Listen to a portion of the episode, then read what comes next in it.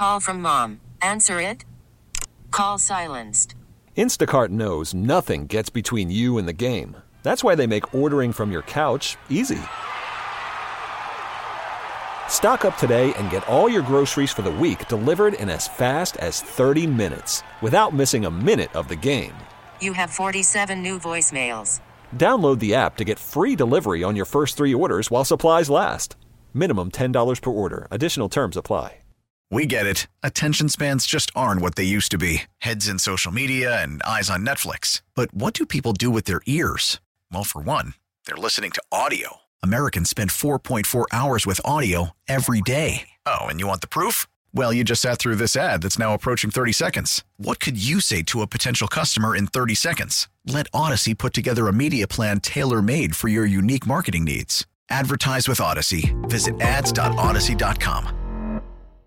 The top stories from the KCBS radio newsroom. This is the All Local. Good afternoon. I'm Brett Burkhardt. In for Patti Reising, I'm Megan Goldsby. Here's what's happening. The fentanyl crisis has put some cracks into San Francisco's sanctuary city policy. KCBS's Chris Sancarlo reports live the Board of Supervisors debating how to go after drug dealers without ending the sanctuary. Yeah, Megan, there are a lot of people who don't want any meddling with the policy. The sanctuary is under attack, and certain politicians are trying to stoke fear and division some even trying to collude with the Department of Homeland Security. Sarah Lee is with the Immigrant Legal Resource Center. She was joined on the steps of City Hall for a rally this morning ahead of this afternoon's Board of Supervisors meeting, which features a measure to further cement the policy in place. Supervisor Myrna Melgar uh, says opponents of the policy are using the fentanyl crisis as a wedge. So now we have a terrible fentanyl crisis on our streets, not just in San Francisco, but in every city around the country. But think about cause and effect. Did our sanctuary city cause this? Did that policy cause a fentanyl epidemic? Supervisor Dean Preston says it's outside pressure pushing the conversation. This is not consistent with San Francisco values to start chipping away at our sanctuary policy just because right wing talking points nationally are trying to make us do it. But San Francisco's DA and some supervisors are pushing for a change that would explicitly reject sanctuary status for undocumented immigrants caught dealing fentanyl, saying many of those dealers are taking advantage of the policy. Reporting live, Chris Ancarlo, KCBS. Thank you, Chris. It's a major milestone in the pandemic recovery. Today, state and local emergency declarations are being lifted. But that doesn't mean the pandemic disruptions are at an end. KCBS's Keith Menconi has more on the lingering challenges facing the Bay Area restaurant industry. You know, a lot of people feel we're out of the pandemic already, uh, but a lot of restaurants are, are still in it. Randy Musterer, owner of the Sushi Confidential restaurants in the South Bay. There's still continued challenges. Um, you know, staffing is a little bit better now, but now food costs drastically went up. It all adds up to mean that some restaurants remain on the brink. But the pain is not distributed equally. I do think the neighborhoods in San Francisco we know are doing much better than that downtown economic core. Laurie Thomas, executive director of the Golden Gate Restaurant Association. That's because so many office workers are still working from home and not dining out during the day.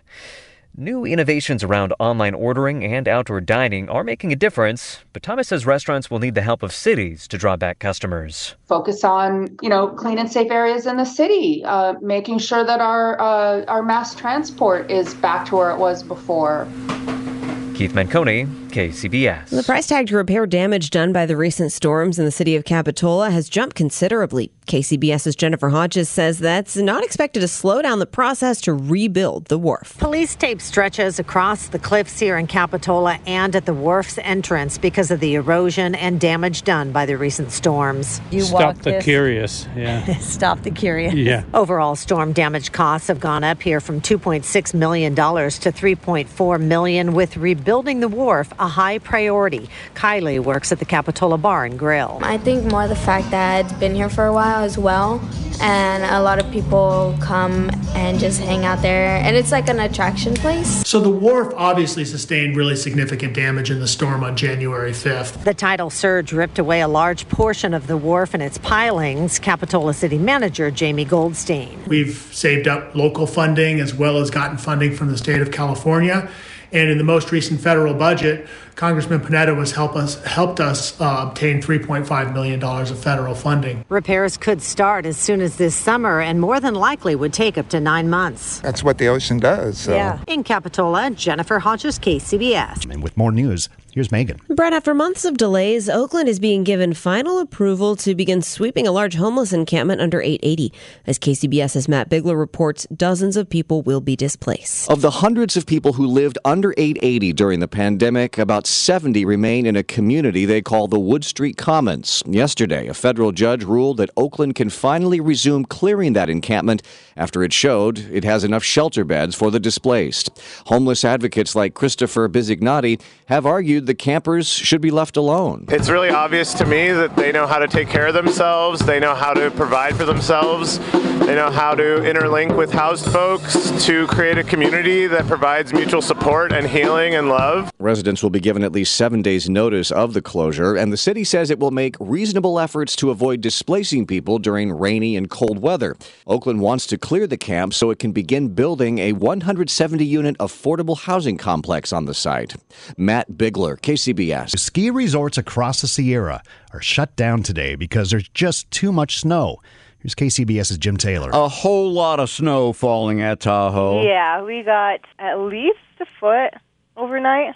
Uh, I know at the higher elevations they probably got probably double. Danielle works at Tahoe Central Reservations. Over at Palisades, Tahoe. Patrick, look out your window and tell me what's going on right now. There's been really blustery conditions. It is blizzarding out here.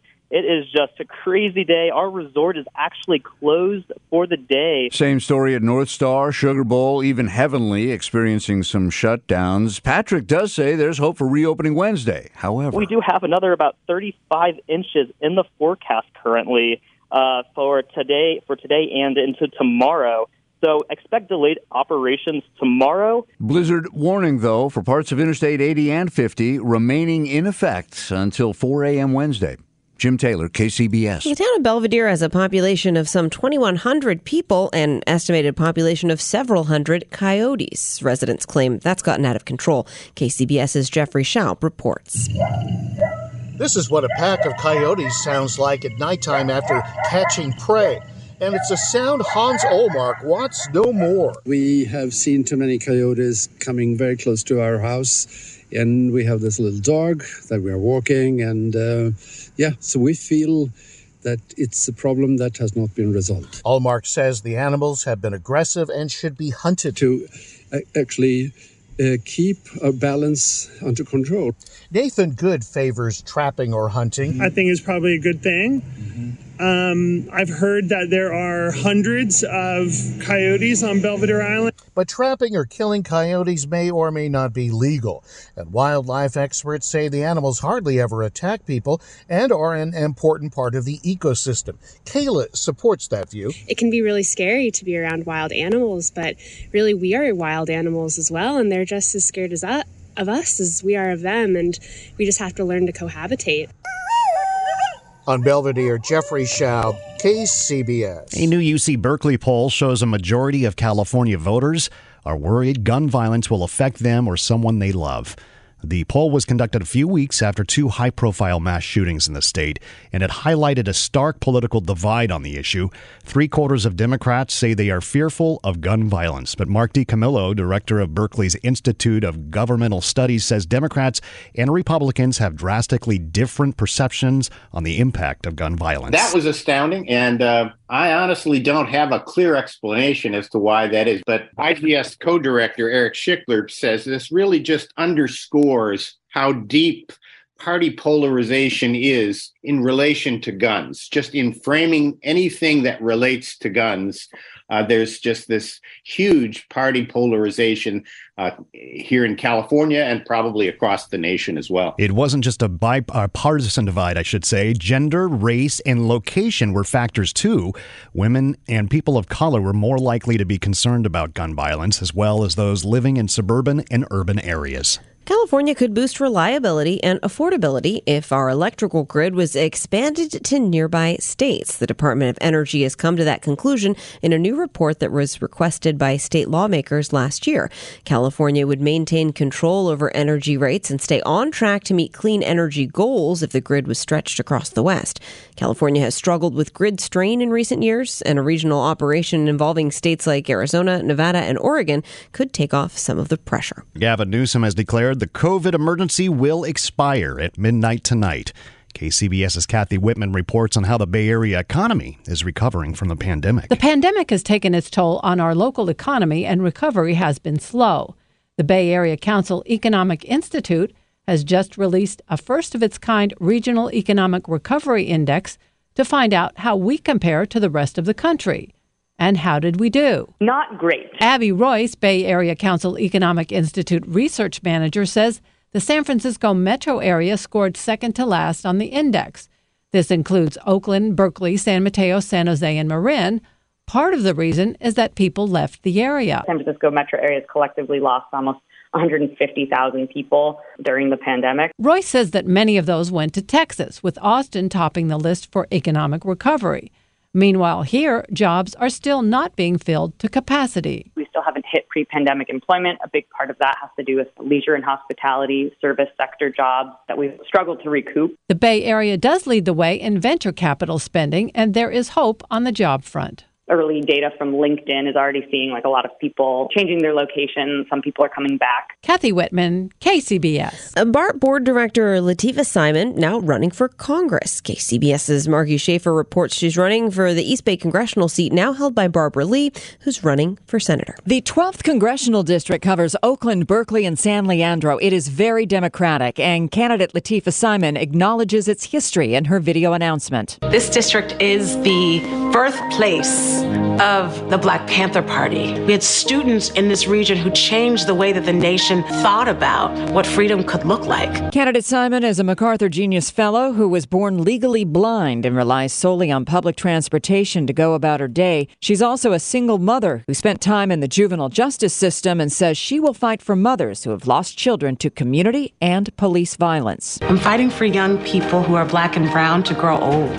just to grow old. Simon is out first in this race with endorsements from Assemblymember Buffy Wicks and State Senator Nancy Skinner and former Oakland Mayor Libby Schaaf, who, along with Oakland City Council President Nikki Fortunato Bass, have said they are not seeking the seat. Former Oakland City Council member Loren Taylor tells the Chronicle he is considering it. Margie Schaefer, KCBS. Go the majestic beauty of Yosemite, just as close as your computer screen.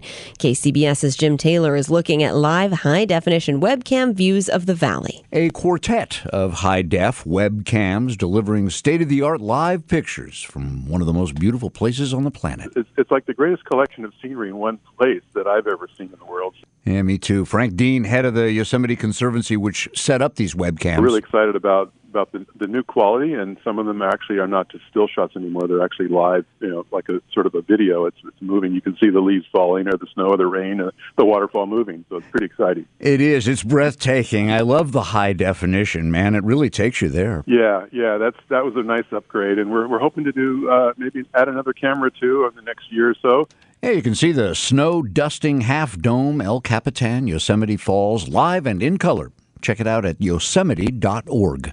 Jim Taylor, KCBS. It's been a wild weather day again, and we have some warnings to tell you about with KPIX 5 meteorologist Paul Heggen. Still plenty of showers out there through the rest of this evening, but those showers are gradually going to wind down as we head towards early Wednesday morning. A three day stretch of dry weather in store for us to start the month of March. A mix of clouds and chilly sunshine Wednesday, Thursday, and Friday. High temperatures on Wednesday only reaching the low to mid 50s. We should hit the mid to upper 50s on Thursday, and a mix of upper 50s and low 60s in the forecast on Friday. That's the least chilly day, but temperatures are still going to be at least 5 degrees below average. Cooler weather settles back in for the weekend along with an unsettled weather pattern. It's not going to be a washout Saturday or Sunday, but there are going to be hit or miss showers, so be very flexible with any outdoor plans, and high temperatures are going to be back to 10 to 15 degrees below normal. I'm meteorologist Paul Heggen with your KCBS KPIX 5 First Alert forecast. And we have more on the Tuesday evening News Watch with Megan. Brett, California and the United States have lofty goals for renewable energy as the country seeks to go electric. But with all of that proposed infrastructure to accommodate electric vehicles, heat pumps, and other essentials, the workforce to install and repair all of that equipment is running thin as much needed electricians fall victim to the labor shortage in the U.S., with many of them not returning calls or having to send people to weeks long wait lists. For more, we're joined on the KCBS RingCentral Newsline now by Andy Campbell, Executive Director of the Energy Institute at UC Berkeley Haas. Thank you for joining us. So, why is there a shortage of electricians? Yes, this has been a, a, challenge for quite a while in the Bay Area. There's a few aspects of the challenge. One, there's just a lot of work. A lot of people have been doing home repair projects, but certainly, I mean, cost of living is a challenge here. Uh, so, you know, electricians, in some cases, people earning that sort of income be moving further away. But um, you know, a big challenge that's really emerged in the past couple of years is the lack of sort of vocational education that's available for electricians. There have been some great programs historically in the Bay Area to train people who want to go into the trade of being electricians. But the in some cases, the teachers of those programs are finding there's more lucrative opportunities to be electricians themselves. Oh, interesting. Yeah, I was going to ask you about the vocational aspect of all this because it seems like it's uh, eroding at the high school level. You, it's hard to find a campus that has like an auto shop, so to speak. Why do you think that is? Yeah, that's a challenge. I mean, some of it's sort of uh, kind of societal, you know, kind of priorities that there's been a real focus on getting a four-year college education. Um, but you know, I think there's there's kind of actually the truth is a bit different than than some people realize. Electricians today earn can earn six figure salaries, uh, but the awareness of that is is not as as great as it it should be. Yeah, I can't say that I knew that. So, put into perspective here, what kind of workforce it would take to accommodate how many people want to go electric right now? How big of a task would it be to fill all these jobs? Yeah, it's going to be a huge task. You know, I, I don't have the numbers, but the um, I mean, there, there basically there's already a shortage, and and we haven't even seen the the new subsidies that are coming in through the Inflation Reduction Act that the federal government passed. Is new state subsidies too for electric vehicles and for for putting uh, new electric uh, appliances in, in your homes. So there's a shortage before this money starts flowing, and this money is about to start flowing. In addition to that, California has on the books a uh, ban on sales of gasoline vehicles in the future. So the the number of electric cars that's going to be arriving is going to be enormous, and there's going to be a lot of need for people to uh, install charging uh, charging equipment at their homes, and that's going to require electricians. So it's really there's a there's a big gap between now and where we need to be. Do you think that the state then needs to change its goals or make a policy change when phasing out things like natural gas? You know, I, I'd really focus on the vocational education piece of it. I mean, this these, this is a sort of work that creates uh, great jobs for people. Um, you know, for people who maybe don't have a college education, it's it's a really amazing kind of economic opportunities. But I think the gap that I would focus on is not pulling back on the goals, but instead focusing on strengthening the vocational education. Thank you so much for your perspective, Andy Campbell, Executive Director of the Energy Institute at UC Berkeley Haas. Subscribe to the All Local wherever you get your podcasts and stream us on your smart speaker 24 7 by saying Play KCBS Radio. We get it. Attention spans just aren't what they used to be heads in social media and eyes on Netflix. But what do people do with their ears? Well, for one, they're listening to audio. Americans spend 4.4 hours with audio every day. Oh, and you want the proof? Well, you just sat through this ad that's now approaching 30 seconds. What could you say to a potential customer in 30 seconds? Let Audacy put together a media plan tailor made for your unique marketing needs. Advertise with Audacy. Visit ads.audacy.com.